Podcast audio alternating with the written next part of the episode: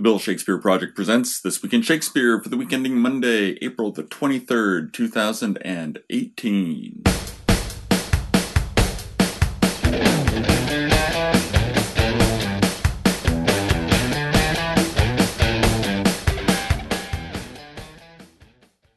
Hola, Bardophiles, and welcome to the 197th episode of This Week in Shakespeare, a podcast brought to you by the Bill Shakespeare Project. This is our weekly opportunity to let you know about the latest and greatest in Willie Shakespeare headlines coming at you every Tuesday. The goal here is to hit you with quick blasts, no more than 10 minutes tops, of Bard related news. Plus, we'll try to serve up some historical dates for what were the past seven days of the year. So, this week's news stories included Crosscut ran a piece on Seattle for Sound Theater Company's inaugural American Sign Language, ASL, and English production of a Midsummer Night's Dream, which kicked off last weekend and will run through mid May. It sounds incredible, and that was no pun intended.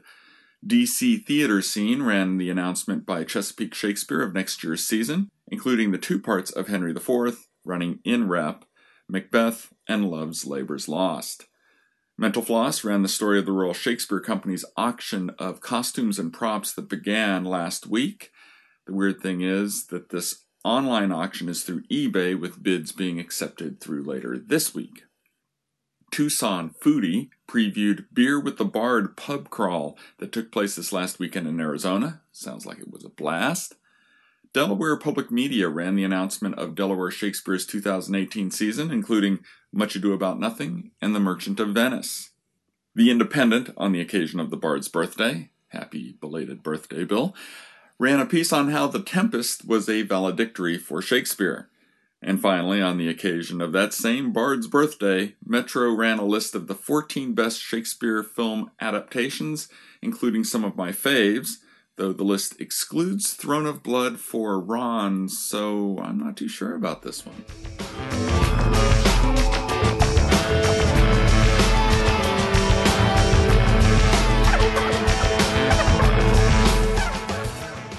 Let's take a look back on the last seven days and how they relate to Shakespearean history, both his and the history in his plays.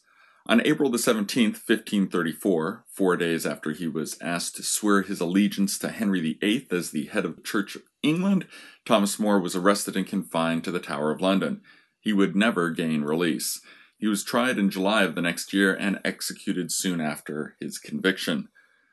On April the 18th, 1593, Shakespeare's poem Venus and Adonis was entered into the Stationer's Register. Less than two months later, it was published in a quarto version.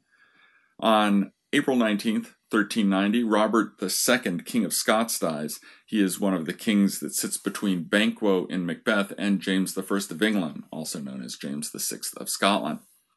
On April the 20th, 1442, Edward of York was born. Son of Richard, Duke of York, he would grow to become Edward IV of England, dethroning Henry VI. He appears in parts 2 and 3 of Henry VI as well as Richard III. On April the 21st, 1509, Henry VII died and his son Henry VIII begins his reign. Henry VII appears as Henry Tudor in Richard III and becomes king at the end of that play. On April 22nd, there are three deaths of note. 1782, female pirate Anne Bonny, one of the pirate queens. 1989, Black Panther leader Huey Newton. And in 1993, head of the United Farm Workers, Cesar Chavez. No Shakespearean connection at all, but can you imagine what their stories would have been like in blank verse? On April the 23rd, 1616, some guy named William Shakespeare died at the age of 52. And that was your week in Shakespeare.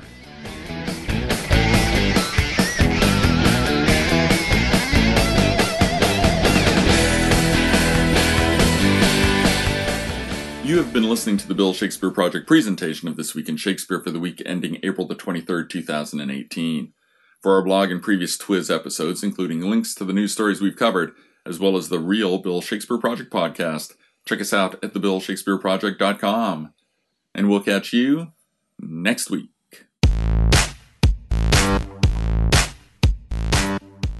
Shakespeare fans, need a poster to hang in your room?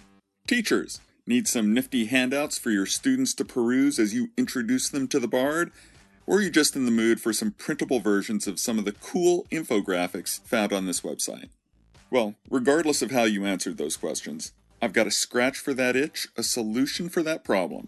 Check out the Bill Shakespeare Project page on the Teachers Pay Teachers website. You can find character maps for Romeo and Juliet and Julius Caesar, previewing the characters and their relationships to one another. I've also got geographical maps so your students can wrap their heads around travels within the plays Troilus and Cressida. Yes, even TNC gets some love. All's well that ends well as well. See what I did there? Plus Pericles and Othello. There's also handouts on the so called history in Macbeth and Julius Caesar, time in Romeo and Juliet, and violence in Titus Andronicus. Also, you'll find entire packets of handouts for both King Lear and Macbeth, including scene by scene timelines and the interactions as well as relationships between the characters. And I'll be adding even more soon. Plus, this is where you can find the printable version of the new and improved periodic table of Shakespeare. Some of these are for free, and some are for purchase, but all can be found on the Bill Shakespeare Project page on teacherspayteachers.com. Oh, and if you want to purchase a pre printed poster size version of that periodic table, well, then head on over to the Bill Shakespeare Project page on redbubble.com. Links to both of these sites can be found in the left hand margin of this website.